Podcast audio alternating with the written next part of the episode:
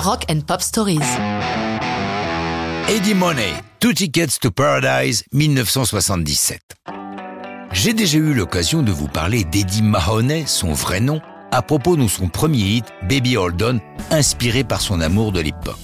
Ce fils et petit-fils de flic new-yorkais faillit devenir lui aussi, avant de se rendre compte qu'il n'était pas du tout fait pour ça et de partir pour San Francisco suivre des études à l'université de Berkeley, épicentre des contestations étudiantes. C'est pourtant là qu'il tombe amoureux fou d'une jeune fille, tous deux sont en fusion totale. Seule leur classe sociale respective les sépare.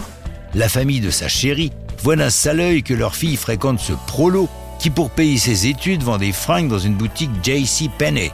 Et pire, de leur point de vue, joue du rock'n'roll dans des groupes le week-end. Eux préféreraient qu'elle passe ses fins de semaine avec de futurs docteurs ou avocats. Tout ça sonne cliché, c'est pourtant la stricte vérité. Eddie rêve d'emmener sa belle en bus au nord de la Californie, au parc national Redwood, où l'on peut admirer les séquoias géants millénaires dont le feuillage rouge a donné son nom au lieu. Il rêve de l'emporter dans n'importe quel endroit pouvant ressembler au paradis.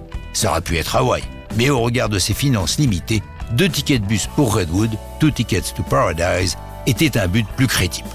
Ça ne se fera jamais. La jeune bourge le laisse tomber avant qu'il ne connaisse le succès.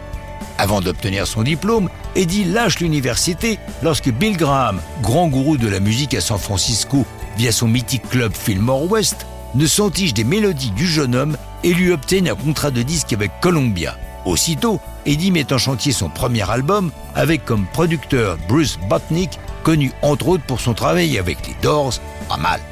L'enregistrement a lieu durant l'été 77 au studio Record Plant de Los Angeles, pas mal non plus.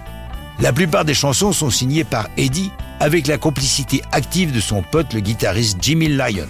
L'album sort en décembre de la même année, emmené par Baby Hold qui est un succès national dès le début de 78, tandis que Two Tickets to Paradise, l'autre chanson inspirée par son ex-chéri, devient le deuxième single en juin 78 et grimpe aussi haut dans les hits.